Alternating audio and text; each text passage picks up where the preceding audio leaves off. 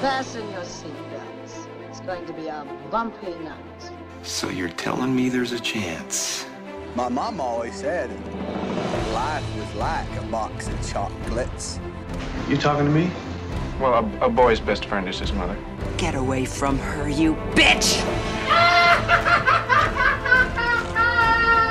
Mm-hmm. This is a tasty burger. I drink your milkshake. Laugh it up, fuzzball. Frankly, my dear, I don't give a damn. Brie is good. Iron Man. Saludos y bienvenidos a este Cine Express Throwback, el episodio número 24601. Este episodio especial dedicado nuevamente a las rondas musicales. Este que te habla es tu anfitrión por la noche, día, mañana de hoy, Bobby Bob Robert García, y estamos aquí nuevamente para hablar eh, de lo que nos gusta y nos apasiona, que es el cine. Eh, antes de, de, verdad de presentarle a- al panel de, multi-expertos y bailarines y cantantes que me acompañan en la noche de hoy, eh, quiero mandarle un saludo al señor Fico Canjiano, que está excusado por este episodio. ¿verdad? Luego de 59 episodios, Fico pues, se cogió un muy merecido día libre. Esperemos que él se encuentre bien y lo de verdad de seguro estará de regreso con nosotros la semana que viene. Así que con nosotros se encuentra el filósofo, el señor José Morales. José, ¿qué está pasando? Saludos, Rob. Saludos a todos mis compañeros. Un saludito por ahí a Fico también, ¿verdad? Espero que, que, que esté bien, que se mejore, que sea cualquier cosa la que esté pasando, que, pues, que llegue pronto a nosotros y que continuemos con este fabuloso podcast. Zumba. Así que así. comencemos. Yes, gracias por estar aquí. También está por ahí el profesor que más sabe, el profesor Alexis León. Alexis, ¿qué está pasando? Vive la France. Viva la Francia.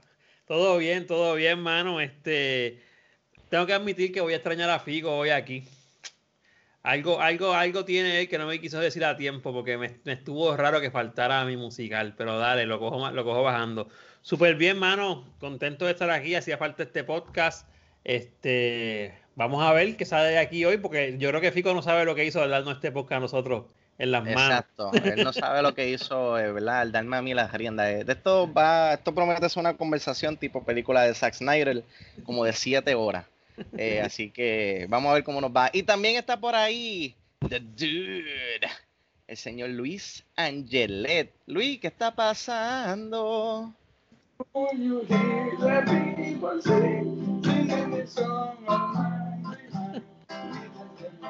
Me, me- me gusta el flow de Luis, me gusta el flow de Luis. Eh, todo bien, ¿qué pasó, vivo? Eh, gracias, estoy feliz pompeado, ya, ya puedes ver. No, gracias a ti por, por esa maravillosa introducción eh, musical. Y la Y la que falta. Wow, este, este episodio promedio. Ve, Fico se perdió el episodio, el episodio musical de nosotros. Eh, pero, ¿verdad? Pues saluda a Fico donde quiera que, que, no, que no corte nada, que lo deje todo. No, así, no, no, que lo, lo deje exacto, exacto. Este es el director Scott de Cine Express Throwback. Así que nada, como les mencioné, está en la ronda. Continuamos con la ronda de los musicales. Ya vimos eh, la tan querida West Side Story. Eh, también vimos por ahí eh, Singing in the Rain, la cual estaba todo el mundo contento. También vimos por ahí Sweeney Todd, The Demon Barber, ¿verdad? Para cogerle miedo al barbero la próxima vez que vaya a coger un recorte y te coman un pay de carne. Y hoy le toca el turno al profesor Alexis León. Así que Alexis, déjanos saber, eh, ¿verdad? Eh, ¿Qué vimos esta semana? Eh, ¿Por qué la escogiste? Y si se te hizo fácil o difícil esta selección. Bueno, gracias por esas palabras, estimado Rob. Esta semana nosotros vimos los, voy a decirlo en español, Los Miserables, Les Miserables del 2012, creo que es esta película, 2012, dirigida por Tom Hooper, eh, una adaptación de la magnífica obra de Víctor Hugo. Eh, se me hizo de, bueno, yo ya lo he repetido a través de todas las semanas, yo no soy fanático de los musicales, pero cuando eh, tuve que escoger uno, levanté una moción para que me dejaran escoger este, se pudo. Y yo sabía que iba a ser este porque era de los que yo tenía escogidos desde que mencionaron los musicales. no se me hizo difícil porque a mí me gusta esta historia, me gusta el periodo histórico, me gusta todo lo que tenga que ver con ese periodo histórico y me gusta la historia como tal, me gustó el libro. No había visto la novela, la, película completa, eh, así que a mí me gustó mucho, fue buena la experiencia. No, que valga, lo, voy a contestar ahora, no la había visto antes completa. So, la había visto por partes porque, y con esto termino, me aburrí la primera vez que la vi porque no me gusta lo musical. Pero como esta vez la tuve que ver para el podcast, Dije, me voy a dar el try. Y ahí vamos. Wow, te aburriste. La primera vez que la vi, acababa de salir. Yo creo que fue cuando salió el box office, después del cine. Ok. Y, y, me imagino que en esta ocasión que la viste no te aburriste. No, en esta ocasión, pero eh, entiendo por qué me aburrí. Acuérdate que no me gustan los musicales. Eh, entiendo por qué me aburrí la primera vez porque lo pude ver aquí, pero esta vez pues fui más continuo porque estaba mirando otras cosas para el podcast, tenía mi, papelito para tomar notas como Luis que nos enseñó a tomar notas, toda esa cuestión, ¿sabes? Que no, no me aburrí esta vez. La película es larguita, de hecho, pero no me aburrí. Sí, un poquito larguita. Yo también tomé notas para este episodio para estar al día. Hay que empezar a hacerlo. Gracias, Luis. Hablando de Luis, eh, ¿verdad? Eh, como dice Alexis, eh, Les Miserables los Miserables. Eh, ¿Te acuerdas la primera vez que la viste? Esta fue la primera vez que la viste. Cuéntanos tu primera impresión y tu reacción viéndola en estos días para este podcast. Pues mira, eh, Bobby eh, y compañeros y público y Fico, donde quiera que esté. Eh, yo tengo una relación bien, bien personal con Los Miserables. desde pequeño, desde antes que existiera la película, en realidad. mis hermanas, yo tengo dos hermanas mayores eh, que saludos si están escuchando, quizás escuchen este episodio por ser de los miserables. Eh, a ellas les gustaban mucho los musicales y Broadway y esta cuestión cuando ellas eran de high school y yo era un niño de intermedia, elemental, y ellas tenían los CDs de la producción de Los Miserables y los videocassettes de, de la producción de Los Miserables. Yo me sé estas canciones de memoria hace años, de años, de años. Y en verdad, pues, en un punto pues sí, vi la película y la había visto, la he visto como tres o cuatro veces y, pues, es un material que yo me conozco tan y tan bien que, le cogí gusto, en verdad, porque a fin de cuentas es un clásico y, con tanta repetición y, pues, bueno, yo me lo sé y me encanta y, gracias eh, Alexis, perdona por cogerla, yo fui bien pro de que tuvieras el, la excepción de coger 2012 Así que ya eso es todo lo que tengo por ahora. Excelente, un saludo a las hermanas de Luis donde quiera que nos estén escuchando y un saludo nuevamente al señor Fico Canjiano eh, y gracias ¿verdad? por dejarnos este espacio. Eh, señor filósofo José Morales, ¿te acuerdas la primera vez que viste Les Miserables? ¿Cuál fue tu impresión y cuál fue tu reacción inmediata tan pronto la vistes o la revisitaste para este maravilloso y esplendedor podcast? Pues yo creo que yo la vi en el 2012, la vi este, luego cuando, ¿verdad? Cuando salió no la vi en el cine, es la misma historia de, de Alexi. Y pues, mano, yo, es, que, estoy en las mismas, ¿sabes? No, no, particularmente no disfruto los, musicales de, de, la manera. Que muchas otras personas lo hacen. Así que me quedo con, la parte histórica de, o los hechos que están pasando, las, actuaciones, la, cinematografía. A mí me gusta la película. Lo que sí noté, y esto es por culpa de Fico, lo entretenida que estuvo nuestra, ¿verdad? nuestro último podcast y la elección de Fico como musical. He estado pensando últimamente como tú, Rob, ¿sabes? E, e, esta ronda de, los musicales de verdad ha, sido bastante fuerte para mí, yo creo que también para Alexi. Y hace a uno cuestionarse muchos de los discursos que a veces uno, uno mismo tiene, específicamente los míos, y, mi problema con la palabra aburrimiento, que por estas veces me ha tocado bien duro tener la percepción, o la percepción no, darme cuenta de que algo está pasando y, y ¿sabe? Mi atención se está desviando hacia otra cosa que no es la película. Darme cuenta de eso para mí ha sido bien, bien, ¿sabes? Bien fuerte porque yo soy una persona que critica eso. Y al ocurrirme con esto, pues, pues hermano, de verdad está brutal. Porque es como dice Alexis, ¿sabes? Esta vez estoy viéndola con los ojos analíticos y, y quiero estar dentro de ella. Y es por el hecho de que es para el podcast. Pero no, no sé si fuera del podcast, yo volvemos, me siento otra vez a ver esta película, no porque las actuaciones estén mal, no porque la cinematografía esté mal, no porque la historia no me agrade, porque todo está de maravilla, específicamente como abre esta película, que sabe, la, la escena de apertura es fenomenal. Y mucho menos por, ¿sabe? por la cantidad de buenos actores que este filme, con, ¿verdad? con el cual este filme este, cuenta. Así que nada, dejé, te voy a dejar algo para ahorita, así que comencemos con esto. Yo, yo, yo tampoco la había visto. Esta fue la primera vez que la vi. Y, mano, estoy con, con, con José. El comienzo de esta película es impresionante y hay unos tiros de cámara que yo me quedé como que, wow, y unas transiciones. Eh, cuando, cuando el personaje de Hugh Jackman rompe la sentencia y tú sigues el, papelito volando y eh, tú ves el sol y hace esa transición eh, en, los, en la noche lloviendo y los caballos que vienen para el frente, mano, yo me quedé como que, wow, este tiro está cabrón. Y yo estaba disfrutándome la película y estaba bien metido en la película hasta que apareció Borat y la loca que hacía país de carne en, en Sweeney Todd y ahí la, la, película me perdió, cabrón. La película me perdió, pero de una manera que, eh, ¿sabes? la película tiene sus momentos y tiene sus momentos donde se siente épica y se siente que es una producción a grande escala y puedo apreciar eh, eh, ese diseño de producción para, para transportarnos a la época.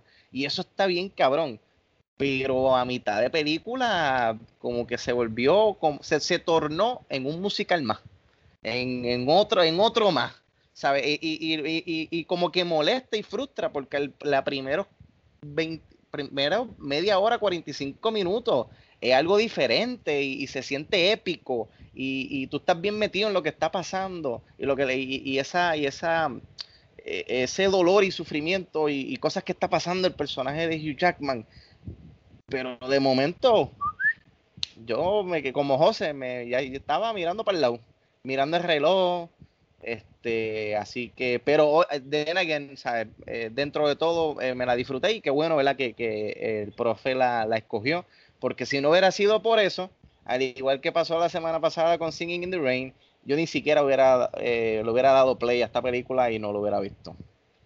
Así que, pero vamos a dejarlo por ahorita, ¿verdad? Este, oh, antes de irnos, tenemos que hacer una pausa y tenemos que, hablar de esto, porque esto es algo que me molestó. Y yo quiero saber si ustedes están de acuerdo conmigo o si es que yo estoy loco para el carajo. Pero qué feo canta Russell Crowe. Russell Crowe canta feo con cojones. ¡Wow! mesa virtual, o este, no, no, no, esto es, una, esto es una pequeña mesa virtual solamente para hablar del canto de Russell Crowe. Acuérdate, este es el episodio. Yo no, tenía mis notas para la mesa virtual, porque eso fue pues vamos a dejarlo entonces para la mesa virtual. Vamos a dejarlo entonces para la mesa virtual. Pero, wow. no, estás mal, Rob, no estás mal. es algo que todo el mundo ha criticado. Ay, señor, vamos, voy a dejar mi coraje y, mi, y esto por ahorita. Pero mira, eh, Les Miserables estrenó el 25 de diciembre del 2012, el día de Navidad eh, tiene una duración extensa, larga y aburrida de 158 minutos. Fue dirigida por Tom Hooper. Y Tom Hooper, eh, como todos conocemos, va a ser recordado en la, ¿verdad? en la posteridad como el director de Cats. Esa joya cinematográfica que estoy seguro que dentro de 12 años vamos a tocar aquí en la tercera ronda de los musicales. Y para ese, y para ese momento yo la veré para ese momento, exacto, y cuidado. Eh, fue escrita por William Nicholson, Alan eh, eh Cloud Mitchell Shabug, eh, estos nombres están de pinga, Herbert Kretzmer.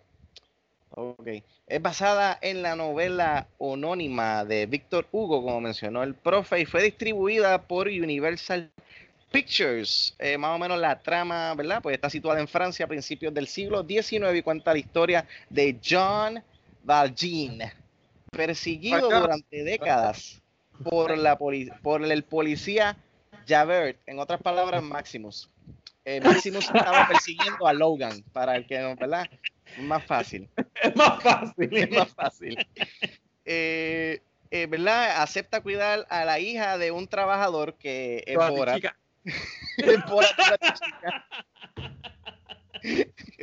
Bora trabaja en una fábrica Y No, no, la historia... Vamos serio, Rico no va a dar el warning, vamos serio, vamos serio. y la historia alcanza su resolución durante la rebelión de junio de 1832, que estoy seguro que el profe pues, va a hablar, profundizar un poquito más de lo que realmente ocurrió en junio de 1832, los otros días. El elenco, como les mencioné, pues está Hugh Jackman, Russell Crowe, Anne Hathaway, Amanda Siegfried, Eddie Redmayne, Helena Bonham Carter, la actriz pre- preferida del profe, y el actor preferido del, profe- del filósofo, eh, Sasha Baron Cohen. Eh, la música es de Cloud Michelle Zuckerberg. eh, el presupuesto de esta película fue de 61 millones y en la taquilla a nivel mundial recaudó unos 441.8 millones. Entre los logros que tiene, tiene ahora mismo 70% fresh. En Rotten Tomatoes fue nominada a 8 premios Oscar, el cual ganó solamente 3. Mejor sonido, mejor eh, Makeup y Mejor Actriz de Reparto para Anne Hathaway. Ganó tres premios Golden Globes, Mejor Musical o Comedia, Mejor Actor Musical o Comedia para Hugh Jackman y Mejor Actriz de Reparto para Anne Hathaway. Fue nominada también para cuatro Screen Actors Guild Awards. Eh, Anne Hathaway ganó. Ganó cuatro premios BAFTA. Nominada al DGA de ese año, nominada a un Grammy, nominada también a tres premios MTV Movie Awards y fue nominada al PGA ese año, no el PGA del golf, el, el Produ- Producers Guilds eh, Association creo que. Así que ese año pues arrasó bastante en cuestión de nominaciones. Así que muchachos, sin más preámbulo, la mesa virtual está abierta y yo creo que no hay mejor tema para co- comenzar esta mesa virtual que con el canto de Russell Crowe. Vamos, hay que salir de esto ya. El trago amargo se pasa primero. Eh, yo, yo no sé si es que en esos 61 millones de dólares que había de presupuesto, no había presupuesto para autotune o había presupuesto como en Singing in the Rain, que trajeron a una persona que cantaba mejor y que doblara la voz. No sé qué carajo pasó.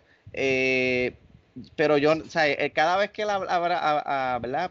abría la boca para cantar, yo desde acá gritaba, cállate ya, cabrón. Tú sabes, pero, again, pudo ser peor, porque al menos Russell Crowe podemos estar de acuerdo que canta mejor que Bad Bunny, ¿verdad? ¿Verdad? ¿Verdad, ¿verdad que sí? Bueno, bueno, definitivamente. Ok, gracias. Eh, y así sin autotune.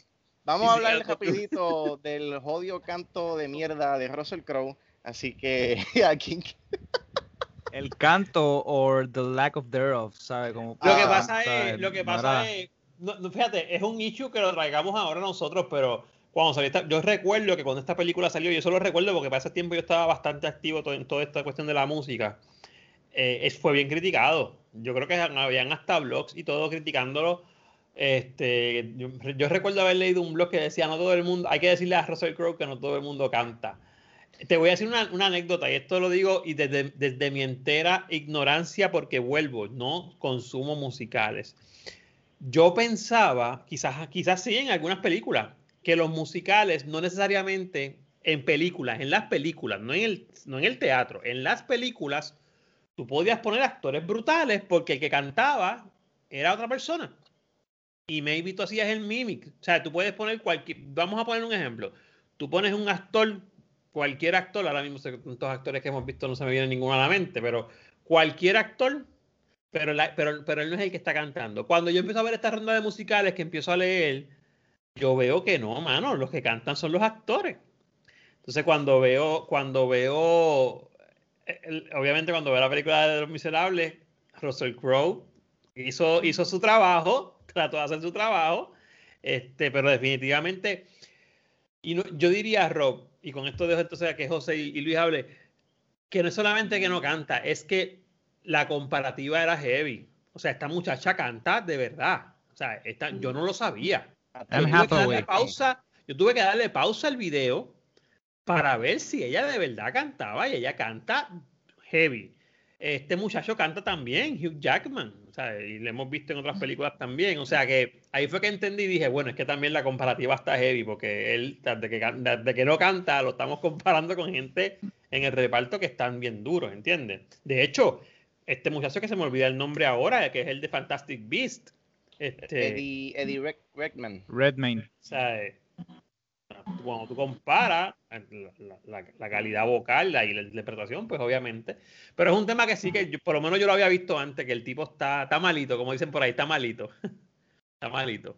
Definitivo. Eh, José, rapidito, ¿verdad? ¿Qué te pareció el canto maravilloso? Eh, o sea, yo quisiera que él cantara en mi boda, Russell Crowe, y, y- y de seguro me van a dejar en el altar, pero ese no es el punto. Este, José, ¿verdad? Mano, el, el- él, él no me deja eh, creérmelo como villano. O sea, gra- gracias, a- gracias, ¿sabes? Es un, es un problema para mí porque como eh, es que volvemos otra vez, ¿sabes? Es la comparación, ¿sabes? Te- tenemos estos personajes que a través de, de su música tú puedes crear un poco y establecer empatía con ellos, específicamente con Anne Hathaway y Hugh Jackman cuando están cantando, ¿verdad? Y ve- vemos el arco de sus personajes, la música le añade a ese arco. Pero entonces cuando llegamos al arco de Javert, pues, pues la música no, no, no lo ayuda mucho. Entonces cada vez que sale en pantalla, aún así cuando su historia también merece un, un foco bien grande, o sea, porque también tenemos un cambio que se da en, en, en, en su personaje, ¿sabe? El personaje es un buen personaje. Pero entonces la música no le impulsa a llegar al nivel de los, de los otros personajes. Y eso para la película es un problema. O sea, pero, eh, pero eso no es todo. O sea, por aquí de- después podemos discutir eh, de otra, de otra persona y una actriz que Alexi nos había enviado algo y, y lo discutiremos más al frente. Así que le paso la opinión ¿verdad? y el micrófono a Luis.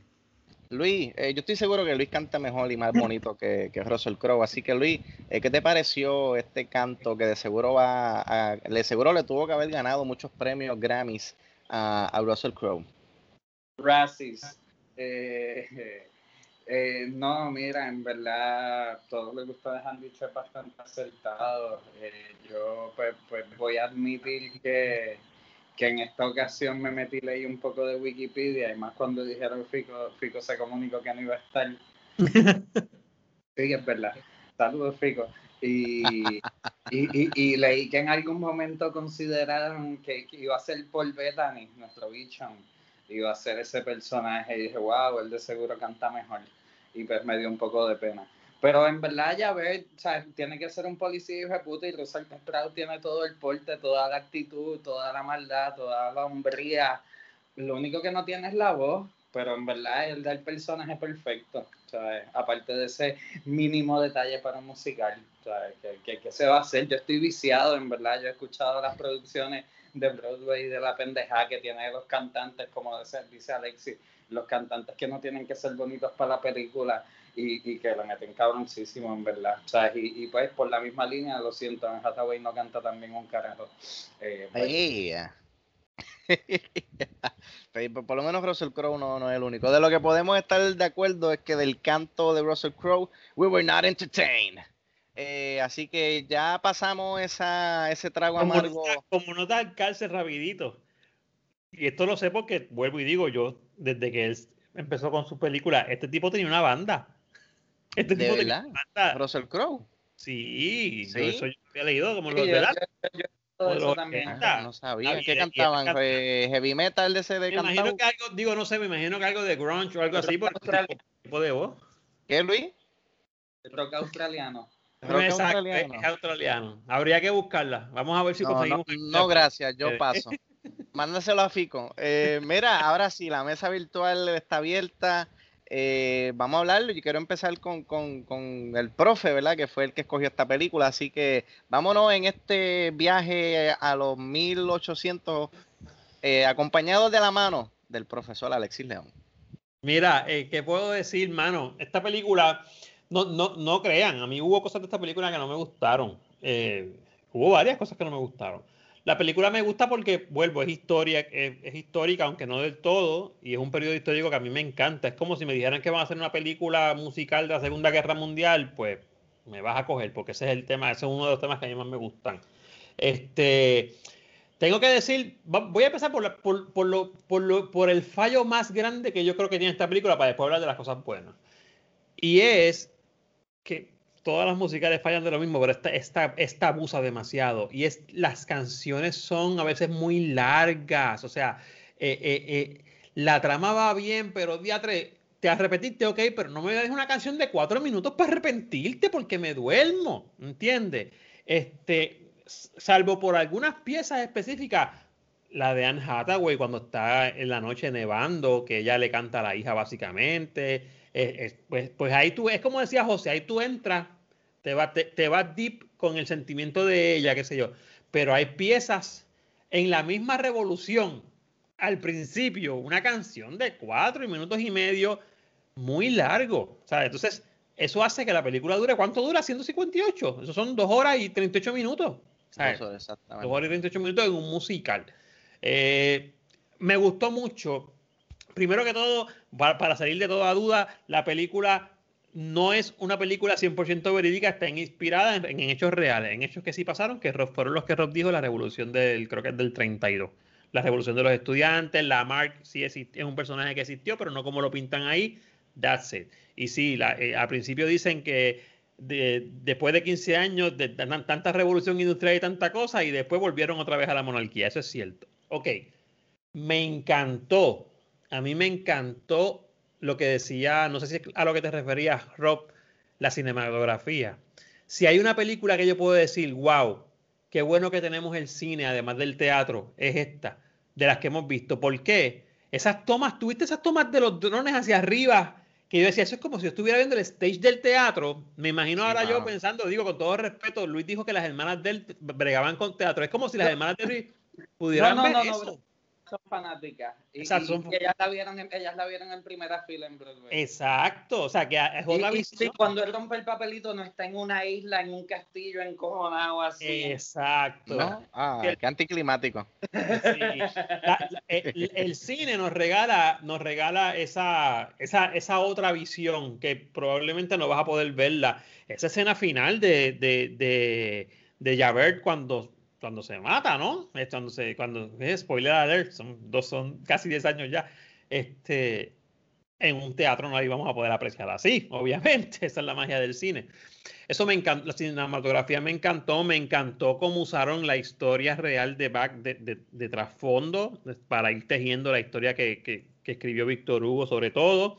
Eh, me encantó la interpretación, lo que es Anne Hathaway y Hugh Jackman, me fascinó. O sea, yo esto va a sonar súper fresa. Yo he visto a Hugh Jackman en un montón de películas, en un montón de películas.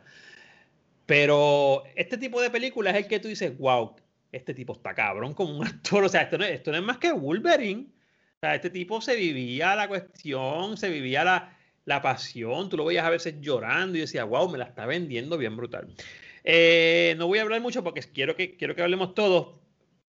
Me, me voló la cabeza la escena cuando él muere, que es ella la que lo viene a buscar. Eso a mí, y tengo que ser sincero, yo no recuerdo, tengo que, les, prometo que voy a volver a leer, pero yo no recuerdo si eso está así mismo en, el, en la obra. Yo entiendo que una cosa tan grande, esa magnitud, tiene que estar así mismo en la, en la novela, no se la van a inventar, pero eso, esa, la forma en que lo grabaron, la forma en que, en que yo lo veo como espectador, eso estuvo brutal. Eso estuvo brutal. Eh, finalmente, y esto ya José lo sabe, también, que lee mucho también, esto es una de esas historias, José, que son generacionales. Porque aquí vemos al tipo cuando empieza, cuando, cuando, recupera su libertad. Pero ves que la película va yendo año tras año, tras año, tras año, tras año y termina con la muerte del personaje. Esas son las, esas son las historias que a mí me gustan porque tú vives todo. Así que en ese sentido, este, me gustó mucho, me la viví mucho. Me gustaría mucho verla en una obra de teatro. No sé si, si, si la en algún momento vendrá alguna adaptación y me gustaría mucho verla. So, dejo la mesa virtual en esta primera parte. Yo creo que sí, yo creo que en algún momento eh, la traerán aquí o quizás tendrá la oportunidad de ir a quizás a Broadway. No, ya. ya no, está en Broadway. O sea, eh, eh, estuvo corriendo, te, digo que yo leí, porque Fico no iba a estar. yo leí mucho. la obra en Broadway, la original, estuvo, claro, no sé, desde el 85 hasta el 2003 y fue la second longest running cuando terminó, ya le han pasado y está como sexta. Y desde entonces la han traído dos veces más, así como por tres años, eh, o sea, es como producciones cortas que están un par de años y se van, pero ahora mismo creo que no hay. Ok.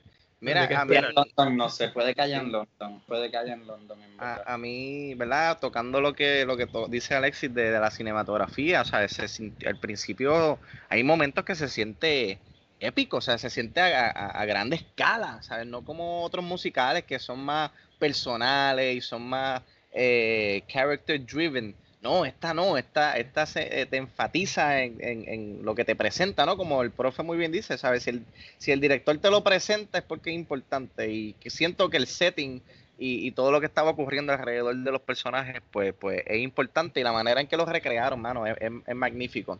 Eh, tengo aquí en mis notas algo que, que, me estuve riendo mucho. Es que, ¿verdad? Eh, eh, el personaje de Hugh Jackman al principio le dan este, este parole y él está pasando hambre y está todo jodido y está como deambulando y bendito, lo, lo, lo recogen de la iglesia y le dan, le dan comida, le dan shelter nada más para que el cabrón venga en la noche a robarse todos los platos. Es como que, cabrón, tú no aprendes, ¿sabes? Te están dando comida, te están dando break, te están dando una casa y, y tú vienes a robarle, tú sabes. Entonces después te estás quejando porque te quieren matar y te quieren joder, brother. Coge, bájale dos, ¿sabes? Eso, eso me estuvo gracioso. Eh, y con mano le dije, la, la, eh, ese primer tiro que están en el bote, eh, cómo la cámara entra y sale de los personajes en close-up, si tú ves el agua cayéndole, mano, y se ve que son efectos prácticos, ¿saben? A, a mí, de seguro su CGI tuvo que haber estado ahí, pero por lo regular se veía en muchos efectos prácticos. Pero de nuevo, como le dije, entró, entró Borat, entró la, la, la jeva de Alexis, eh, ah. Helena, y, y, se descabronó esto, mano. ¿sabes? Si, si se hubiera mantenido el enfoque en, en, en, en el main no sé, mano. Ah. Como te dije, se sintió como un musical más, un musical más y, perdió la esencia y lo que lo estaba haciendo especial. Esa cosita que, los, que, que hasta ese momento eh, me tenía cautivado y estaba bien brutal, como que se perdió y, I mean, como les dije, el, mi interés iba, venía y se iba. O sea, fue, fue bien raro, fue una experiencia rara eh, verla. Eh, pero qué bueno, ¿verdad? Que, que, el, que por lo menos la vi, porque es como le dije, si no hubiera sido por esto, yo ni siquiera. O sea, si en estos últimos ya, ¿qué? Eh, nueve años, ya casi diez, no la había visto, yo creo que nunca, ¿sabes? Y mira que está en Netflix, está tan accesible como en Netflix. Y yo siempre la veía como Les Miserables. Ah, yo no voy a ver esa mierda. Pero, mano, qué bueno que la vi porque eh, me, me está bien irónico que este director que hizo esta cinematografía bien cabrona y estas actuaciones eh, que, que sobresalen de la pantalla terminó haciendo Cats, que es sin duda alguna una de las peores películas que jamás han hecho en el cine. Eso, es para que tú veas lo, eh, con las vueltas que da el mundo y las vueltas que da el cine. Eh, quisiera escucharle la opinión, ¿verdad? Eh, del, del, de, de, mira, decía Alexi, de, del filósofo, el filósofo José Morales, eh, ¿verdad? Eh, ¿Qué te pareció y, y, y, algo que quieras traer a la mesa virtual para discutirlo aquí? Que no sea el canto de Russell Crowe, por favor. Pues mira, a mí me gusta mucho el personaje de, de, de, Hugh Jackman, especialmente. Porque encuentro la historia, la historia de él bien, bien fascinante. Porque él, él, ¿sabes? Es un personaje que viene de la tragedia, de momento se encuentra en un momento fuera de ella, o, o quizás no está fuera de ella, ¿sabes? Lo que está es básicamente suprimiendo la realidad con una ilusión en la que está viviendo por, por largos años. Y entonces él, es, es como que él está en este perpetuo camino, ¿sabes? De, de, tener que tomar un, unas decisiones que, ¿sabes? Que, a veces están hasta fuera de él, ¿sabes? El tipo va preso por, por, por, robar ese pan, ¿verdad? Sale y después, pues, está otra vez, vuelve y roba, se le da una nueva oportunidad. Y entonces se convierte en un hombre de bien. Le, se le escapa de las manos a él como, como ¿verdad? Como, como, el, como el jefe de este sitio. ¿Perdón? Un hombre de bien con un secreto. Sí, un hombre de bien con un secreto, pero que al fin y al cabo, ¿sabe? Sale una y otra vez a la luz, ¿sabe? Con, con, con ese secreto que, que, tanto lo está atormentando, ¿sabe? Y, y, que se hace cargo, no sé si por culpa o por el hecho de que de verdad lo quiere hacer, de, de cuidar a esta muchacha, ¿sabes? Y después, después entregarla a las manos de, de, uno de estos líderes que está peleando en, ¿verdad? En, la, en, la, en la revuelta. Todo eso me parece bien fascinante como el director trabaja el arco de específicamente de él. Sentí que nos quitaron muy rápido al, al, al personaje de Anne Hathaway, pero de la manera que lo hacen también es impresionante, pero de momento es como bien rushed, ¿sabe? Como ella pues pasa de estar aquí a de momento estar acá, lo encontré demasiado de rápido. pero me vivo, me vivo la emoción de ella, específicamente cuando canta la canción este, I Dreamt a Dream, que yo recuerdo que esa canción, yo recuerdo que una vez yo escuché esa canción este, Britain, Britain's Got Talent, esa canción la cantó uno, yo recuerdo que Susan Boyle, que es una señora de, de 50 y pico de años. Y yo no escuchaba ese nombre, yo me acuerdo de ella. Boyle, sí, Mano, ¿sabes? Esa señora cogió esa canción en Britain's Got Talent y eso fue una cosa que a mí se me pararon los pelos. Anne Hathaway no tiene break con Susan Boyle, déjame decir. ya, tú me acabas de hacer un, un hook ahora mismo porque es verdad. que eso está en YouTube y todo. Eso está en YouTube, mano. ¿Sabes que, con verdad, eh. Exacto. Cuando tú, tú, cuando yo estoy escuchando Anne Hathaway, pues ahí, ahí fue que me vino el hook ¿sabes? De Susan Boyle, de ese performance de ella en Britain, Britain's Got Talent, que quedó tan increíble, mano. O sea, que esa, mujer en esa interpretación te saca hasta las lágrimas. Anyway, mirando otra vez atrás. el problema que yo siento que está dentro de la película es que no sostiene ese pacing que tiene desde el comienzo, entonces ella te saca fuera de y entonces te hace volver otra vez con los momentos de, de, de John o de Javert, o, ¿sabe? pero es cuando específicamente está este Hugh Jackman en, la pantalla. No por quitarle crédito a los otros, porque Anne Hathaway se fue bastante rápido de la película, entonces vuelve al final. La parte que más me interesa entonces después es cuando este Hugh Jackman va a buscar a, a, a Redmayne, lo salva, ¿sabe? pasa lo que pasa con la hija, al final Javert pues se quita la vida, pero siento que pasa eso, ¿sabes? Como que de momento hay este rush que, mano, de, ¿sabe? De, un engagement bien brutal donde la historia, ¿sabes? Te está llevando bien grandemente y después es como que el pullback, pullback far y te saca un poco y después vuelve y te mete otra vez. Y siento que eso puede perder a muchos espectadores mientras están viendo la película. Porque, vamos, estas quejas yo no las daría en otro tipo de película en otro género. Por ejemplo, si hablamos de películas filosóficas, yo no tengo problemas con que una película filosófica sea aburrida, porque yo no espero que una película filosófica sea entretenida. ¿Me siguen lo que quiero decir? Porque yo estoy puesto ya para eso. Yo sé que es una película difícil. pero las de, Nolan no son, las de Nolan no son aburridas. Sí, pero las películas de Nolan en sí, ¿sabes? Son unas películas que si se van, si se pueden ir en filosofía, pero no se van tan profundo, ¿sabes? Él te da como un, Exacto, él te da un por encimita y disfrútate lo visual que por ahí vamos. Ahora, cuando estamos hablando de un género como el género de los musicales, pues de entrada tú necesitas que tu película sea entretenida, porque ¿sabes? estamos hablando de un musical, o sea, no estamos hablando de un tratado filosófico ni de una película de ciencia ficción. Pues entonces cuando entramos aquí, yo, ya yo estoy vamos a decir, prejuiciado predispuesto a que esta película, pues, sabe, pues, pues, me mueva. Porque ahí, cuando Fico nos introduce entonces la película de la semana pasada, Singing in the Rain, que esa película, ¿sabe? Yo tengo que volver a decirlo y ustedes me perdonan porque vuelvo la traigo al tema. Esa película a mí, a mí me jodió, ¿sabe? Porque yo no esperaba que una película musical ¿sabe? me mantuviera tan pendiente a ella sin tener que moverme ni un minuto, ¿sabes? Nada, yo estuve todo el tiempo ahí. Pues entonces, ¿qué pasa? Esto me jode ahora porque entonces ahora ya los musicales no son iguales, ¿sabes? Ahora este, ese es, ese es el bar, tú sabes. Y ah, yo pensando en todas las películas que hemos visto, esta y no sé cuál va, Luis, mano, ¿sabes? You, have step it up. Porque no está fácil llegarle al engagement que esa película provoca en, en un espectador siendo específicamente un musical. Definitivo, mano. Eh, yo creo que debimos de haber terminado la ronda de musicales con Singing in the Rain. Yo creo que ahí. Ya para, vamos para la próxima ronda y, ya, porque no había manera eh, to stop No, y nada, y nada en contra, ¿verdad? El pick de, de, Alexi o el próximo pick que tenga Luis. Eh, pero es que Singing in the Rain fue tan, fue tan fucking perfecta y como dice José, en ningún momento tú querías despegarte. actually, yo me sentí y oye, y les tengo que confesar, yo la volví a ver después del podcast. Y, y, yo quería, o sea, yo quería transportarme a esa época y, tap dance, bailar y cantar y pasarla súper cabrón como la estaban pasando esos personajes.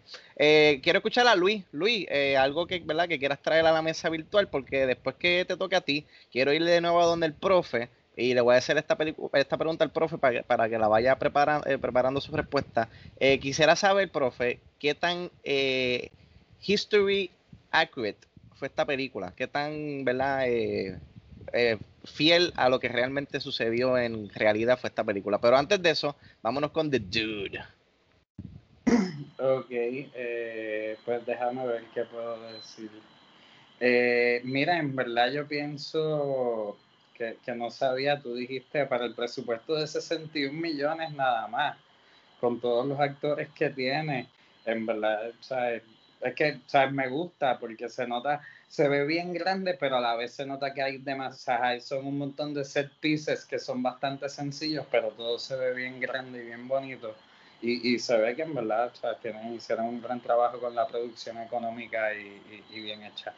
Eh, ¿Qué más puedo decir? Eh, ah, por supuesto, eh, siempre un tema en los musicales es la canción en que cantan todos juntos a la vez. Este musical tiene de, las mejores en la historia, que es la de One Day More, que canta todo, todo, todo, todo el mundo espectacularmente. Eh, eso queda bonito, supongo que en el teatro también debe ser bonito, aunque no se ven cada uno en lugares distintos pero igual con, con, el final, con el final, no, definitivamente yo creo que no están en, en un barricade así de majestuoso.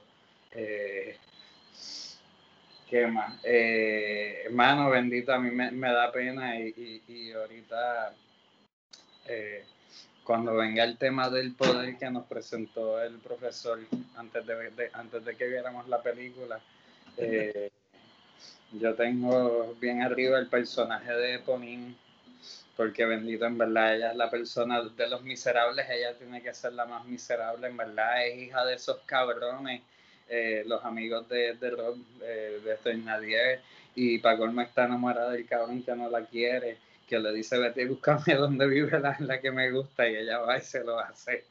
O sea, en verdad, ella, mano, a mí me parte el corazón, yo te digo que, que en verdad, honestamente, yo, yo lloro con sus canciones.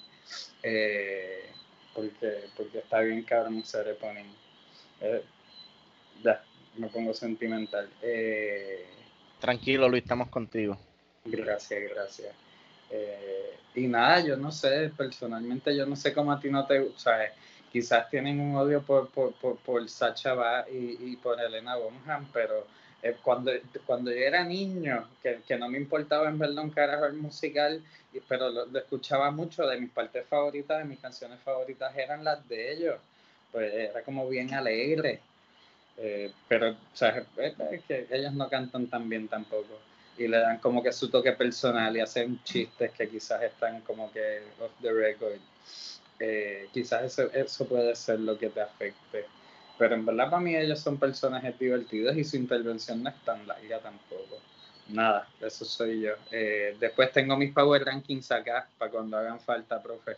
Así que, eh, mira, acabo, acabo de hacerlos en un papel prometido. Esta es una lista. Eh, así que cuando me toque de nuevo, estamos aquí. Excelente. Así que ahora, ¿verdad, Alexis? Si tiene, ¿verdad? ¿Qué tan ¿Cuál es la palabra en español, puñeta? Accurate. Este, ¿Qué tan. Certero. Este, certero, exacto. ¿Qué, tanto es certero y qué tanto es ficción? Bueno, la, la realidad es que hay que, hay que, hay que ver la obra, el libro como tal, y hay que ver la obra como la película. Siempre en una película hay cosas que se dejan afuera o se unen o que no quedan muy claras, por ejemplo. Antes de eso, quiero, quiero estar 100% de acuerdo con Luis el título de esta obra, que es una de las preguntas que yo di de asignación cuando yo daba ese, el, curso de humanidades, es Los Miserables. Yo siempre decía a los estudiantes, ¿qué es, qué es una persona miserable? ¿Qué es ser miserable? Y estoy 100% de acuerdo con Luis. La persona más miserable en esta novela es Eponine. La muchacha que ha vivido un infierno toda su vida, la muchacha que se enamora de un tipo que no le corresponde, que el tipo la usa para que busque a, la otra de la cual está enamorado y que coge un tiro y muere por el muchacho. ¿Entiende? O sea, que coge un tiro y muere por el amor que no le correspondía. En una batalla social, no sé qué dijiste, Luis, dime. ¿Cómo es? No, que, eh, que para colmo es la primera en morir antes de que pasen los tiros. Claro. Una muchacha que dice, pues que me queda vestirme, vestirme de varón, irme a pelear, y este tipo va a hacer una loquera, va a coger un barril de pólvora y yo voy a salvarle la vida, me voy a poner, esa escena estuvo brutal. O sea, ella se pone básicamente la escopeta en el pecho. O sea, eso, eso estuvo brutal. Mano, esta película y la obra como tal es bastante accurate. Es mucho más accurate que Gladiator, para que tengamos una, una, una comparativa. Allí donde Gladiator terminaba con, con, con, con Máximo, que nunca existió, matando a Cómodo, que nunca lo mató, y con Cómodo matando a su papá, que tampoco nunca lo mató, esta no, esta no falla tanto. Si hubo una revolución, una revolución de estudiantes en el 32, me parece que fue, sí los aplacaron, los mataron, en la realidad no, no, fueron, no, no, no ganaron. Sí estaban tratando de devolver al, al, gobierno anterior, porque después de la Revolución Francesa viene Napoleón, y Napoleón es un curso completo de historia, y vamos a volver al imperio, y aquí no ha pasado nada. Este, y sí, el personaje de Lamarck es un personaje bien famoso que nunca sale básicamente, bueno, por lo menos no sale tanto, pero es bien mencionado porque era un miembro de la, era un miembro realmente de, de, la fuerza del imperio que después se, se va al otro bando de los revolucionarios, de los revolucionarios, revolucionarios, perdón. Y cuando él muere, todo eso pasa a la misma vez. Básicamente es bastante parecido a, la, a, la, a, la, a lo que a esa, a esa, a esa penúltima parte de la, de la película. Quiero dejarle algo claro a ustedes y a los que están escuchando. La novela de Víctor Hugo, si tienen oportunidad, eso, está, eso debe estar hasta en internet, ¿verdad, José? En PDF ya, eso está, eso es público. Víctor Hugo la escribió por, por, por tomos, o sea, por pedazos, y, es, y son personajes. Ustedes, los que leímos las, las, novelas de Lord of the Rings, ¿se acuerdan? Que un capítulo hablaba de Frodo y Sam y después yo brincaba a Aragorn con Legolas, o sea, era como que dos universos aparte, dos, dos historias aparte, pues estaba más o menos así.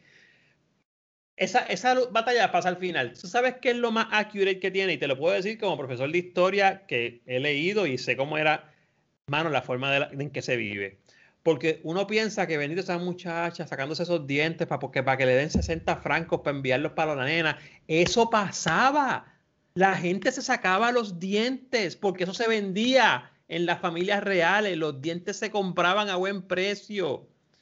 Se sacaban los dientes, se prostituían, se endrogaban para prostituirse, para irse en el viaje como la endrogan a ella. Sí se enviaban los niños a vivir con personajes. Y aquí tengo que hablar como, eh, como decía eh, Rob, el personaje de, de Sacha, eh, Sacha, Baron, yo me he tenido que comer todo lo que había hablado de él porque a mí me ha sorprendido como actor.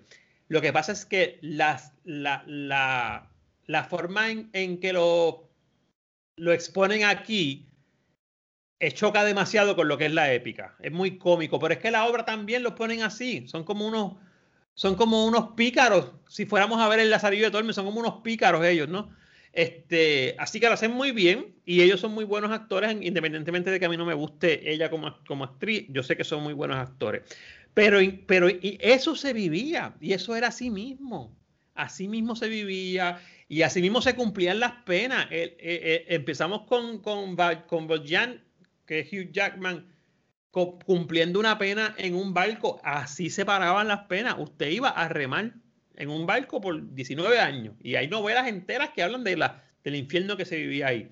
Y sí, es como dice Rob, contra, te dan una oportunidad en una iglesia, hasta eso es, eso es bien, bien accurate históricamente, porque tú vienes de cumplir 19 años preso, remando en un barco, pasando un montón de vicisitudes, llega en una iglesia te dejan dormir, pero la iglesia pertenece al poder yo no confío en esta gente porque esta gente fue los que me mandaron preso por robarme un canto de pan. ¿Entiendes? Yo, yo puedo entender por qué él desconfía de eso. Ahora, el gran hook de eso es cuando el sacerdote, el monseñor, lo perdona. Que ahí es que, como dice José, él empieza a romperse por dentro y viene la canción de que tú quieres de mí, bla, bla, bla. O sea, pero si yo te tengo que decirle un por ciento, mano, no sé, un 75, maybe 80% de todo lo que yo vi aquí pudo haber pasado. Claro, ellos no existieron, ellos no existieron, ni Beljan, ni Javert, ni, ni esta muchacha, ni la hija, eh, no existieron. Pero en el setting donde está, donde está pasando, sí existió. Y con esto termino. Víctor Hugo es un personaje de este tiempo histórico. O sea, Víctor Hugo eh, nació a principios del siglo XIX, del siglo XIX, exacto. O sea, Víctor Hugo vivió esto. Él escribió esta novela 30 años después de estos sucesos del final de la película. Entonces, por eso es que esta película a mí, más que como musical, que me gustó, eh, me, gusta porque retrata una realidad que yo puedo entender que, se vivía así y me la vivo. Yo me la vivo, ¿entiendes? Este, pero tendría que decirte que sí, mano. Eh, muchos personajes realmente no existieron, pero el setting donde está sembrado sí existió. Y, eso, y, y sí se dieron las cosas, que es la diferencia con Gladiator. Que, que, aunque los personajes no existieron, pero el setting sí existió, pero contra Cómodo nunca mató el papá ni mataron a Cómodo tampoco de esa manera. O sea, ahí, hay un gran cambio. Pero sí, mano, sí, te tengo que decir que sí, es una de las películas que yo doy en mis clases, de hecho, una, una de las obras por eso mismo. Y, y, y, con esto termino. Esto es una epopeya. Una epopeya es precisamente la historia de un héroe. Lo vimos en la Iliada con el trabajo que hicieron de, de Troya. Lo hemos visto en otras películas y hay ahora mismo un montón de novelas españolas que son épicas. Una epopeya es eso mismo, la historia de un héroe, cómo se va viviendo desde el principio hasta que se muere. So, a mí, yo le doy, tengo que darle, si lo voy a corregir, una, no una A, pero tengo que darle una. Una, A más que suficiente. Yo soy un buen profesor, yo soy un buen profesor. Sí, yo, hubiera querido que tú fueras profesor mío en la universidad también, de seguro mi vida fuera diferente. Mira, eh, que yo, actually, todavía, todavía yo no supero y todavía tengo el corazón partido desde el momento que tú me confesaste que ah, Maximus nunca existió. O sea, tú no sabes todo lo que yo pensaba que eso era real, pero lo próximo que me va a decir es que Jackie Rose nunca se montaron en el Titanic. Ya, eso eh, siempre yo lo digo en todos mis videos. Tampoco. Ah, bro. yo quería decirles algo, mano a, mí me gusta mucho el, el, struggle, el, power struggle que tiene este, o sea, que está entre Barjan y Javert. ¿sabes? Esa fue la nivel. Porque básicamente pasamos de un hombre, ¿sabes? Específicamente Barjan, que pasó de un hombre que lo que conocía era odio a solamente, ¿sabes? Amar. Y el hecho de que este tipo, o sea, que solo todavía conoce odio y, y, que solo es lo único que puede aplicar, y, él, sabe, él, usa la, utiliza la ley para seguir aplicando esto y es, y es, el, yo digo que es el medio perfecto, imagínate, porque tú sabes cuánta gente por ahí está haciendo locura, pero que específicamente su fijación fuera con este, me pareció bien increíble que, ¿sabe? No fuera indiferente al Mercy que él, sabe, que se le entregaba a él, pero que él no tenía con nadie. ¿Sabe? Pero que, que aún con las primeras veces que lo hizo, ¿sabe? Que le, que le mostró clemencia a él, ¿sabe? Que le enseñó la cara que, que, también le enseñaron a él en la iglesia, él todavía quería seguir adelante. ¿Sabe? Que parte del suicidio habrá sido la pérdida de poder que él, que él tuvo ante qué? Ante el amor o entre la clemencia que le, que le mostró entonces Valjean. Yo, yo, yo voy por ahí contigo, yo estoy, yo estoy contigo. Eh, es, el hecho de, de, saberse, de él mismo, saberse superado. Él era, él era una pieza más del sistema, recuérdate, José. Él era una pieza más del sistema. Él llega un momento que de verdad cree que él es un súbdito de, de, de, de Cuando él le pide perdón, lo, lamento, castígueme. Es cuando él recuerda que entonces vuelve a tomar el, eh, eh, el, el toro por los cuernos, como uno dice. Eh, el, tipo tiene un conflicto de poder interno brutal. Mano, el tipo que tú llevas persiguiendo toda tu vida te perdonó la vida y te dejó ir. O sea, tú no puedes, y sé, cuando hablamos de honor y toda esta cuestión, me viene una película a la mente que no sé si la cogieron en un podcast, maybe en algún momento la pueden coger, este, La Samurai, es una película que habla del honor de una forma brutal. O sea, ese tipo de honor, pues te fastidia la vida. Yo, de hecho, yo jamás pensé que iba a terminar, eh, o sea, que, que, lo iban a cerrar de esa forma, en, ese, con esas escenas y él tirándose, me tiro, no me tiro, tengo que esperar terminar de cantar para tirarme, que eso es, eso es lo que le molesta a Robbie a mí también, Tengo que tirar, esperar a terminar de la canción para tirarme al agua. Mira, tírate ya si sabemos que te va a tirar. Pero definitivamente sí, yo pienso como tú, José, es un, es un power struggle. ¿Dónde está mi poder? Si lo acabo de perder. El tipo que yo llevo persiguiendo toda mi vida me perdonó la vida. Me la perdonó. Y, ha, sido, más que yo. Está brutal porque, ¿sabes? No hay, el paralelismo entre ellos ahí choca grandemente, porque entonces él no puede aceptar eso, ¿sabes? Y verlo como esa salida, ¿sabes? Como que por fin soy libre, pues no, ¿sabes? Es como que este es mi demise, ¿sabes? Todo por lo que he estado peleando, toda esta lucha interna, ¿sabes? Que, que, que por fin es, iba a tener un desenlace, ¿sabes? Que, que fuera en el hecho de que él pudiera soltar esa carga interna y esa pelea de querer estar por encima del otro y quizás, bueno, es como tú dices, y, es- y como es una cadena, ¿sabes? La gallina de arriba caga la gallina de abajo, ¿sabes? Que él, él- él siempre fue un pon, como tú dices, del sistema, ¿sabes? Pero entonces de la tragedia, ¿sabes? De la tragedia de él termina en otra, traje- en otra tragedia, ¿sabes? Que no fue como, como Valjean, ¿sabes? Que, que pudo salir de esa y pudo perdonar entonces a, a los que le hicieron daño, cuidar de, de- de una niña y básicamente criarla para luego entregarla a las manos de un hombre que podemos decir que era worthy ante los ojos de él y luego ser eh, reclamado, ¿verdad? Pa- Para otro, pues para otro mundo, para el mundo de las ideas o, retorno como sea, ¿sabes? Por la misma persona. Sí, por la misma persona, ¿sabe? Al, al quien se le pagó el favor de criar a, a su hija. Mano, ¿sabe? E- e- Esto es, esto es un arquetipo, ¿sabe? Donde quiera que vaya. Tengo que decir que José tiene aplos porque la forma en que cierra. Por eso te decía, Rock, ahorita, la escena, me, me impactaron muchas escenas. La escena del final cantando la canción que Luis estaba tocando ahorita en guitarra, a mí me pararon los pelos. ¿Sabes? Porque yo sé cómo acaba esa, esa historia. Pero la forma en que cierra, y esto es de Víctor Hugo, ¿sabes? Yo sé que el director lo hizo bonito, pero el director nos vendió una escena brutal porque él salda su deuda. ¿Sabes?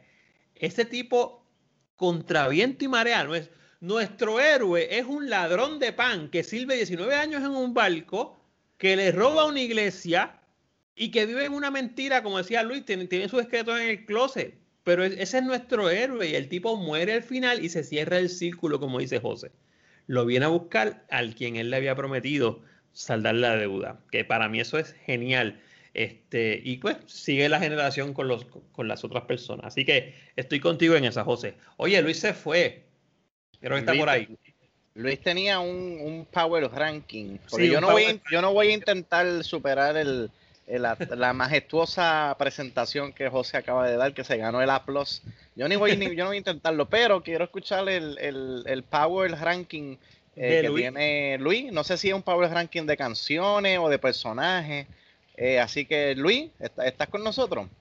El Power Ranking. Voy a dar yo, voy a dar yo el mío primero, porque Luis está, parece que conversando algo allá, no hay problema. No- y no es Power Ranking, porque yo no tengo Power Ranking. Yo voy a solamente a decir qué canciones, me- qué dos canciones me, me gustaron un montón. Tengo que decir que la de, la, la de ella al principio, creo que es Dream a Dream, eh, que se llama. Esa canción Sí. para pelo. Y definitivamente la del final, que se me olvidó el nombre, Dios mío, Luis la estaba tocando ahorita. Eh, voy a buscar ya mismo el nombre. La que, la, con, la, con la que cierra el, el- la película. Con la que cierra la película. Que es básicamente la, la canción de la, del- de la batalla. Cuando, ¿sabes? Do you hear the people sing? Exactamente. Exactamente. Hay otras en el medio, hay una canción muy buena que ellos se entrelazan las voces Javert y, y Valjean, más o menos como hacían en Sweeney Todd. ¿Te acuerdas, este José? Eh, el, el protagonista y el antagonista, este, que también se dan bien buenas, pero por lo menos esas dos canciones eh, me gustaron mucho. No sé si están en el Power Ranking de Luis, si ese es el Power Ranking que tiene. Luis, estamos contigo. Oga, gracias. Eh, no, yo sé que la asignación que nos dio el profesor antes de ver esta película fue que analizáramos el asunto de- del poder dentro de la trama y quién quería el poder y, y por el estilo, y ya lo discutieron ustedes, ¿sabes? Y, y yo, yo estoy bien de acuerdo con todo lo que se dijo, no tengo mucho más que aportar a ese tema. Así que yo simplemente hice un power ranking de quienes tienen más cojones en- aquí en, en el corillo de los miserables. lo quiero escuchar, lo quiero escuchar. Eh, y pues en verdad pues Baljon se lleva el premio porque él, es- él es el papá de los pollitos. O sea, él salió, eh, eh, cogió pela, eh, volvió a robar, tuvo suerte y, y después se volvió un tipo de tan bien que es increíble, en verdad. Él, él es una historia de superación que todos deberíamos aspirar. Eh, y los esqueletos en el closet, pues todos también, así que estamos cool. Eh, segunda en los Power Ranking, por supuesto, es Eponin, porque ya dije, en verdad ella sufre demasiado, o sea, ella, ella tiene más cojones, ella, ella es la persona. Segunda después de Valjean, definitivo. El tercero es Gabriel, el chamaquito, porque en verdad todos los machos esos de la revolución eran unos pendejos. El chamaquito tenía más cojones que todo el mundo ahí, definitivamente. En cuarto lugar está Fantine, porque, man, en verdad, ¿sabes? Ella, ella era una buena madre, una madre sacrificada, una madre que fue a todas, iba a todas por su hija. Pero enviarle chavos que después esta gente malgastaba y ella no lo sabía, pero esos son otros 20. Eh, así que, pues yo, o sea, aunque su, su duración fue poca, su impacto fue grande. Eh, después en el quinto lugar está Javert, porque en verdad, ¿sabes? Él, él es un policía ejemplar todo lo malo eh, en verdad lo que pasa es estaría más alto si no se suicidara, honestamente. O sea, el hecho de que Valjean lo broke lo hace bajar un par de niveles en la lista. Eh, ya después aquí viene en Ras, que es el, el, el, otro chamaco de la revolución, el que le pegan el tiro con la bandera roja así, bien guillado. Tremenda escena esa. Y, solo por esa, y solo por esa escena es que está aquí apartado del resto del corillo después están todas las prostitutas, después están todos los que remaban en el barco, después están toda la gente del pueblo, después están el resto de los chamacos de la revolución que en verdad, ¿sabes? Digo, y empezando por, por Eddie Redmayne como Marius y este mismo chamaco en Jorgas, todos tienen unas caras de franceses que no se las quitan nadie, en verdad están bien casteados, todos tienen caras, perdón, yo espero que no haya mucha audiencia francesa, eh, ya veis. Eh, después están los Thenardier, Después, bien en el fondo está Cosette y último está Marius, porque en verdad Marius no compone absolutamente nada. Nada. Lo que va es ir a hacer papelones y que la gente lo salve. Nada, ya. Esos son mis power rankings. Esos fueron los Cojones Awards, traídos a ustedes por Luis Angelet. Wow. Eh, me gustó, me gustó, me gustó. Podemos hacer un post para Instagram de eso, está chévere, está chévere. Definitivo, sí, sí, este, quedó, quedó cool, quedó cool. Eh, so, mira, eh, Luis, eh, antes de, de, que te vaya y a entregar los cojones awards, eh, ¿cuál fue tu canción favorita? Pues ya dije One Day More, la que canta todo el mundo. Okay. One Day More es la de para la batalla. La obra, ese es el cierre del primer acto. Y ahí, ahí Exacto. la gente se para mear. Esa está bien dura. A mí me gustó también At the End of the Day eh, y I Dream a Dream. Lovely Ladies también me gustó mucho, mano. Este, pero me gustó mucho la de At the End of the Day cuando están empezando, que de momento están, ¿sabes? Que, que toda la gente se, se, se, está como reuniendo, ¿sabes? Como que something's brewing y there's gonna be hell to pay. Es, esa parte me gusta mucho, ¿sabes? En, musicalmente se trabajó muy bien. By the way, ¿sabes? fuera de, de, Russell Crowe, yo no tengo ningún problema con la música de esta película. La música de esta película yo creo que está excelente, mano. ¿sabes? Cuando te digo excelente, se va, se va por encima de, de, de la música de esta de West Side Story, ¿sabes? Y, y lo digo, ¿sabes? Sin, sin, con, sin ningún ánimo de, de, de, ¿sabes? de sonar este controversial y ni, ni ninguna otra cosa. La música está muy, muy, muy bien trabajada. Así que props por hay eso, porque básicamente es un musical. Hay una canción, hay una canción que canta este muchacho, se me olvida el nombre del actor otra vez, el de Fantastic Eddie, Eddie, Eddie, Eddie Redmayne. Redmayne. Eh, Eddie Redmayne, mi pana Eddie Redmayne, este, que él canta cuando pasa la muerte, cuando la, la, escena que Luis mencionó, que matan a los panas con la bandera, que de hecho llega el pana, se le para al lado y le dice, ok, mátame ahora, ¿sabes? Junto. Sí. Eso está brutal. Y ahí mismo corta el director. Entonces sale mi pana Eddie cantando una canción triste, que, él, que dice, dice algo como que ahí están las mesas, ¿sabes? Como que están vacías las sillas porque mis panas no van a estar para brindar porque murieron.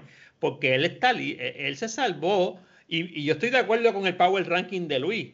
Este tipo no es el más valiente de esta historia, no está ni cerca de los primeros cinco más valientes de esta historia. A este tipo lo fueron a buscar para poder salvarse de la muchacha, es la realidad. Este, pero también sufre, canta brutal, el tipo canta brutal, o sea, un tremendo pick para cantar, o sea, tú lo ves hasta en la voz que le tiembla cuando canta, no sabía esa parte de él, este, pero definitivamente esa canción al final, pues perdieron la batalla, la batalla se perdió realmente, la batalla no se ganó, fueron aplastados completamente, este, pero hay como un, da, da, da, da como el, da como el paso al epílogo de la película, que es cuando ellos se levantan otra vez como, como pueblo, a ver si lo consiguen una vez más, que lo van a conseguir más adelante. So, Muy bueno, muy bueno los Power Rankings. Si me los envías, Luis, la foto, lo hago en un arte para ponerlo. Power Rankings de los más cojonudos en, en Los Miserables. Los más cojones. Oigan, quiero decir algo, si me permiten la, la pedantería. Yo he hecho esto Adelante, antes. Yo creo que, yo creo que Alexis, tú nunca lo has escuchado. Este, yo a veces veo las películas y pienso, este, cómo otros directores este, pudieron haber escogido algún actor para algún personaje específicamente cuando la vio, ¿verdad? En dicha película. X o Y. Pues no sé por qué, pero pienso que Aaron Sorkin, cuando vio a Eddie Redmayne aquí y a Sacha Baron Cohen, dijo, mano, yo los quiero en The Trial of the Chicago Seven. No sé por qué, pero veo ciertos paralelos en, en- en- en- en los temas, ¿verdad? Que se, que se estaban hablando en, en- en- ¿verdad? En, en amba- en ambas películas. Eso era todo, mis amigos. Buena, buena claro, observación. temas- buena observación. Son, son observaciones que yo a veces no entiendo completo porque yo no he visto tantas películas ni sé de tantos actores, pero sé lo que quieres decir, que se puede... ¿Pero ha- has visto The Trial of Chicago Seven? Sí, sí, sí, tengo que volverla a ver, tengo que volverla a ver porque ahora con esta visión del podcast estoy, re- estoy revisitando muchas películas buenas. Muy bien. Pero sí, excelente. entiendo lo que quiere decir, entiendo lo que quiere decir, hay un hilo, quizás hay una intención ahí subyacente. Exacto. Oye, eh, eh, Luis, ¿tiene, ¿levantaste la mano? Sí, en verdad tengo una queja. Adelante. No, es- no es con nadie, sino con Víctor Hugo, en realidad, yo supongo, a fin del día. Eh, pero nada, y es lo mismo que le pasa a Sweeney Todd. O sea, esta gente pretenden que se van 15 años, volver al mismo pueblo y que, o sea, la ¿Qué quieres gente no te acuerdes de ellos. Oye, sea, Te, te juro que tenía apuntado decía, nada, mire, cabrón. O sea, si tú estás buscando que no te encuentren, vete a otros. Vete para el carajo, lejos, exacto. te, era- te Ah, juro que tenía no apuntado. drama, pero, pero pues, ya, es que. No, ya, eso era No, lo que él no se va a no- él no va a notar que soy yo porque me bañé y estoy peinado. No, eh, eh, eh, eh, yo tenía, yo, yo decía a que Luis sale con una de estas, de- porque, porque es bien obvio cuando eh, lo que han pasado son como 10 o 15 años. Es como, es como, es, es el, es el fenómeno de mi papá cuando decía, el zorro es el personaje más ridículo, porque tú te pones una máscara de, de media cara para arriba y nadie te conoce en el pueblo donde has vivido toda tu vida. Y es lo mismo, es lo mismo. Menos, Alexis, fueron, sino, creo que fueron ocho años. Creo que fueron los primeros, fueron 8 años. Ocho años. Y, es el tipo, y es el tipo que tú llevas persiguiendo toda tu vida. Exacto. Así Entonces que- él se le queda mirando como que yo te he visto anteriormente, pero no es hasta que él levanta la la- la- el carretón que lo ve en la misma pose que dice, Ay, sí. oh, mira, mira, tú eres el tipo que yo estoy buscando. Wow, qué ca-". Oye, si no te veo levantando ese carretón, jamás me hubiera pensado que eso estuvo a- medio pendejo.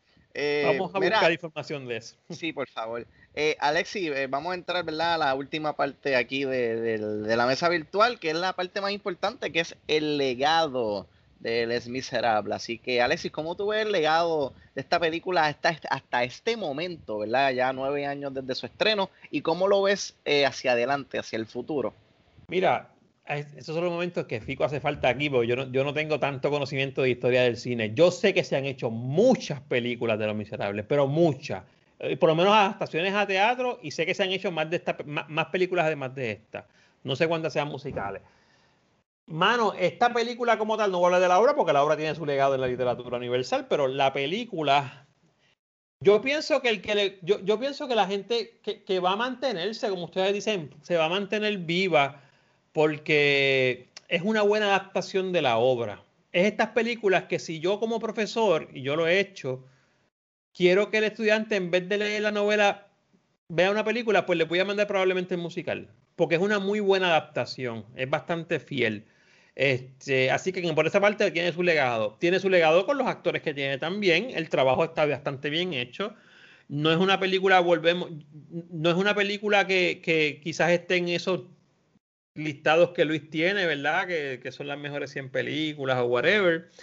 Pero pienso que los fanáticos de los musicales eventualmente van a llegar a ella, porque en, e- incluso en el teatro se lleva como musical.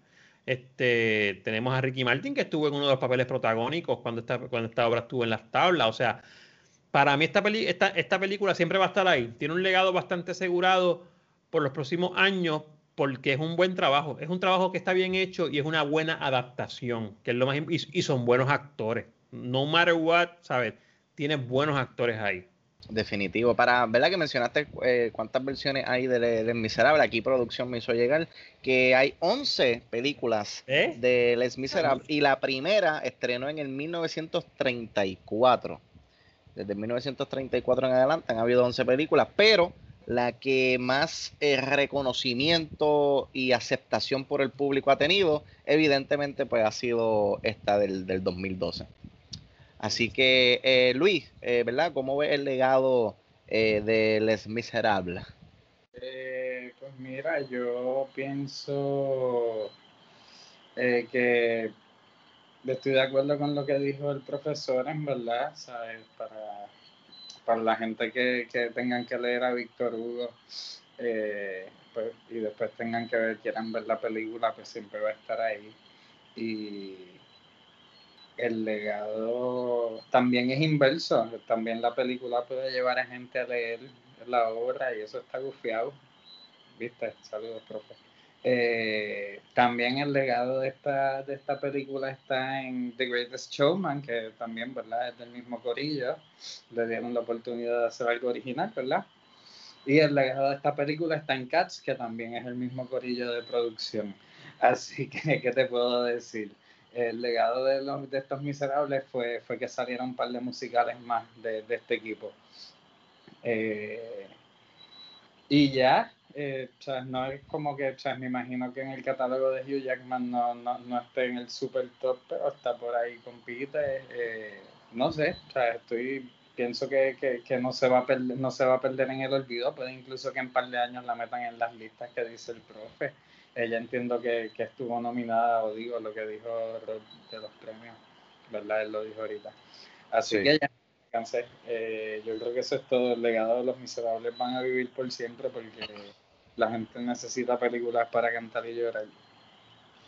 Sí, yo, yo estoy de acuerdo también, yo creo que el, que el legado siempre va a estar ahí. Y, oye, no, no, no todas las películas tú puedes decir que puedes ver a, actores de, de este calibre, ¿no? Russell Crowe, Hugh Jackman, Anne Hathaway, eh, cantar y, y traer a la vida eh, un pedazo de historia que aunque quizás no mucha gente conoce, pues de la manera en que lo interpretan y la manera en que lo- lo trabajaron, eh, el setting y, y el background, pues, pues bien impresionante.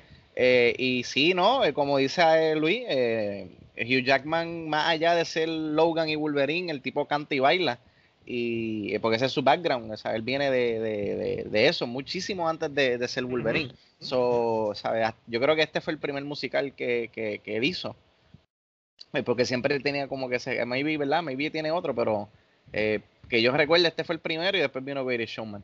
So, sí, yo como, eh, como Alexis dijo, esta película en, mu- en muchas eh, clases, tanto de historia como de literatura y filosofía, se puede dar. So, eh, estoy seguro que va a venir eh, una ola de, de, de, ¿verdad? de jóvenes que van a, a descubrir esta película. Y como muy bien Luis aportó, más allá de, de- de ver la película, pues van a darse la oportunidad de, estudiar y, leer la, la- la obra original. Eh, José, así que, ¿verdad? Para, terminar el legado, eh, ¿cómo ves el legado going forward de, esta película? Mano, yo no. eh, Esta película se ganó un montón de premios, ¿sabes? Sobre. cien- cien- creo que fueron 177 nominaciones y como 82 premios, ¿sabes? Sound mixing, makeup, este, best performance in supporting role, Anne Hathaway. Yo creo que este se fue nominado Hugh Jackman por Best Actor in Leading Role y también se ganó este Golden Globe y se ganó también BAFTA, ¿sabes? Eh, Tiene una cantidad ridícula de premios, o sea, yo creo que esta película no le hace falta ningún empuje de nadie para, para ser considerada un clásico y, y que esté allá arriba con un montón de películas que van a ser recordadas por un montón de tiempo, como muchas de, bueno, como muchas, si no todas las películas que hemos discutido dentro de este podcast. Además de eso, también quería mencionar, no, yo no sé si tú lo mencionaste, Rob, pero el cinematógrafo de esta película es Danny Cohen. O sea, no, este, él hizo Les Miserables, bueno, obviamente esta película de King's Speech, eh, Room. Este, él también, Dios mío, se me fue el nombre, tiene este Final Portrait y The Danish Girl. ¿Sabe? Que no, no estamos hablando tampoco de, de- cualquier cinematógrafo, mano, ¿sabe? De que cuando empezamos a ver esta película, rápido notamos que en la cinematografía, ¿sabe? Eh, está otro nivel. De hecho, tú puedes ver hasta ciertas tomas que se parecen a las tomas de Terrence Malick cuando la película está comenzando y vemos a Hugh Jackman, ¿sabes? Estamos hablando de un- tipo que tiene mucha, mucha calidad cinematográfica y, y un gran resumen. Así que un saludito por ahí a- a- al cinematógrafo Danny Cohen. Anyway, Definitivo, yo le veo, perdona, y perdona que te interrumpa, yo creo que, ¿sabes? Nada más con el hecho de que esto sea una adaptación de una obra de Víctor Hugo y tenga a la calidad de estos actores, cinematografía y toda la compañía, fuera parte de que son musicales, esto está intacto, mis hermanos. definitivamente. Eh, Alex Pero, está en. Rob, Rob, una cosa. Dime, dime. O sea, esta muchacha ganó Best Supporting Actor. Es como quien Eh, dice actress, el, sí. el que está después del protagonista, del main. Exacto, mejor actriz secundaria. Y esta muchacha lo que salió fue un 30% de la película, caballo. Para que Para que veas. tú veas lo que se comió esta muchacha, porque, o sea, Russell Crowe salió en toda la película. O sea, eh, está brutal. Su- de verdad que su performance, como tú decías, también tiene que ver mucho con la calidad de actores. Este, Hugh Jackman estaba metido en los X-Men y en Wolverine para este tiempo también, y te viene y te tira esto también. O sea, este tipo puede hacer más de lo que la gente piensa. So, eso tiene que ver también mucho con el legado. Definitivo. Así que eh, quiero tomar esta oportunidad para darle un aplauso a Alexi por, por- por gracias, este muchas pick, gracias. eh, ¿verdad? Porque como mencioné al principio, si no hubiera sido por ti y, y este podcast, eh, no me hubiera, no hubiera, eh, no, no me hubiera dado la oportunidad de ver esta película. Así que si ustedes no la han visto, espero, ¿verdad? Que, que la vean y si ya la vieron, pues que hayan disfrutado de, de este episodio. Eh, el primer episodio de Cine Express Throwback Ficoless, eh, ¿verdad? Que hicimos, hicimos sin Fico. Eh, pero mira, ya el final de los musicales está a la vuelta de la esquina, ya estamos viendo ahí en el horizonte el final de los musicales y el último pick de esta ronda de Cine Express Throwback de los musicales que comenzó con West Side Story, um, Sweeney Todd, The Demon Barber, Singing in the Rain, hoy eh, Les Miserables le toca terminar a Luis Angelet. Así que Luis, deleítanos y cántanos cuál es el pick que pone fin a esta ronda de los musicales. Pues no te voy a cantar, pero, pero pues la película que escogí para terminar esta ronda es Mulan Rouge. ¡Échale! Mulan Rouge. Eh, eh, ¿Tiene el año por ahí anotado? 2000, Este, 2001. 2001. Así mismo, eh, Nicole Kidman, Evan McGregor. Eh, wow, yo nunca he visto esta película. No, Nunca, pero sí recuerdo el, el, el, video musical, creo que fue de ella, ¿te acuerdas? Que estaba Cristina Aguilera, un montón de cantantes, Mule Mumuche, Mamelewa, algo así. eso sale en la película. Damas y caballeros, esta, es- ese podcast promete. Wow, ¿tú lo has visto, José? Claro. Pero Y- y ustedes tú- dudaron, Oye, ustedes la- dudaron lo- de Luis. Ahí ahí tengo que decirlo, ¿sabes? Estos musicales, de los, Vaya, o sea, estaba- con- con- los conozco, La música moderna. los conozco por el hecho de que recuerden que yo estudié en la Escuela de Bellas Artes, así que todos estos musicales eh, se hacían Sí, en se- teatro. Se, se corrían allí. Sí. Se corrían allí. Se corrían allí. Wow. Pues tengo que decirles algo y se van a quedar. Siéntate, Luis, porque te vas a caer. No. Yo vi esta película. ¡Ey! Voulez-vous coucher avec moi? Sexual. Era, era para allá. sí. Pues Así yo que soy la- el- te visitaré. Yo soy el único mamado que no lo he visto entonces. El profe disparando. Ah, Wow. Oye, logramos que el profe nos cantara una estrofa, lo logramos. Cuatro capítulos, pero lo hicimos. Así que ya saben, eh, eh, Luis sabe de casualidad, y verdad, y perdona que te ponga on the spot, eh, ¿sabe si está en algún canal de streaming en estos momentos? No, no, yo sé que yo tengo el DVD accesible. Eh, déjame ver si tengo. ah, tengo la está disponible en Apple TV en ahora Apple mismo TV. para rentar, si tan- pero también se consigue obviamente, ¿sabes? No, no está disponible en streaming, según lo que me dice Just Watch, así que no, o sea, tómenlo con un grano de sal, quizás esta aplicación nos esté engañando, pero también está en, en ¿verdad? La tienen en Amazon, en Voodoo, la pueden bien, rentar. hoy, hoy- quizá, qui- hoy, hoy comienza el, el mes de julio y siempre añaden películas nuevas en los streamings, hay que ver si de casualidad tenemos suerte y la añaden eh, en algún canal de streaming. Así que ya saben, hay asignación Mala para la semana que viene. Así que nada, eh, Mulan Rush, ya lo saben, para la semana que viene, en el último episodio de los musicales, llegó el final de los musicales, muchachos. ¡Guau! Lo hicimos, ya mismo, nos queda uno más y entramos a la próxima ronda. Así que gracias a todos los que han estado hasta este momento en este podcast. Eh, eh, gracias. Recuerda eh, suscribirte en tu plataforma de podcast favorita para que te llegue cada semana un episodio nuevo de Cine Express Throwback. recuerda visitarnos en cinexpresspr.com en todas las redes sociales como Cine Express, pero más importante, suscribirte al canal de YouTube Cine Express PR para que estés pendiente a todo el contenido que se sube semanalmente allí. a mí me puedes seguir en Twitter e Instagram como Bobby PR. Alexis, ¿dónde la gente te puede seguir para coger clases de historia? Estoy en el YouTube como profesor León, Historia y Filosofía, y estoy, y tengo que decirles que el, el, de Indiana Jones lo puse en segundo lugar porque ya tengo el libreto de lo que voy a hablar de Los Miserables, porque la película me gustó mucho. Así que voy a subir un video de eso. Y en Instagram como profesor underscore León, allí estoy. Pues, gracias eh, nuevamente, ¿verdad? Por estar aquí, por el pick majestuoso de esta semana. El José Morales, ¿dónde la gente te puede seguir en las redes para conocer un poquito de filosofía? Bueno, mucho más que filosofía. Yo, no, yo digo que yo no hablo mucho de la historia de la filosofía, pero sí me gusta hacer preguntas y filosofar. Así que nada, me puedes conseguir por Instagram o por Twitter a través de Soy José Mora. También tengo mi página eh, blogueada en la misma, en el mismo Instagram, se llama unbuscador.home.blog. Y nada, allí con el, con el power struggle de, de, lo que está trending y yo tratando de pelear en contra de la marea. Así que me puedes encontrar allí, no tengas miedo y di hola. Así mismo es, díganle hola a, José Morales y al señor Luis Ángeles, ¿dónde la gente te puede seguir en las redes para eh, aprender un poquito de música? Twitter Luis Ángeles.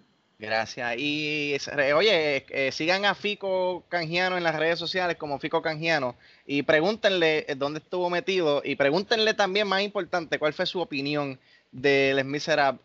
Les Miserables. Así que nada, saludos a Fico y hopefully esté con nosotros la semana que viene. Así que muchachos, ¿cómo se sintió este episodio Fico Les? La pasamos bien, ¿verdad? Se pasó bien, se pasó, bien. no estoy diciendo que Fico no haga falta, pero se pasó bien. No, no, nadie ha dicho eso, nadie ha dicho eso. Se pasó muy bien. Yo creo que Fico siempre tiene un, un, ¿verdad? Bueno, sabes que la realidad es que todos tenemos siempre un input que es sumamente importante para, para el grupo, ¿verdad?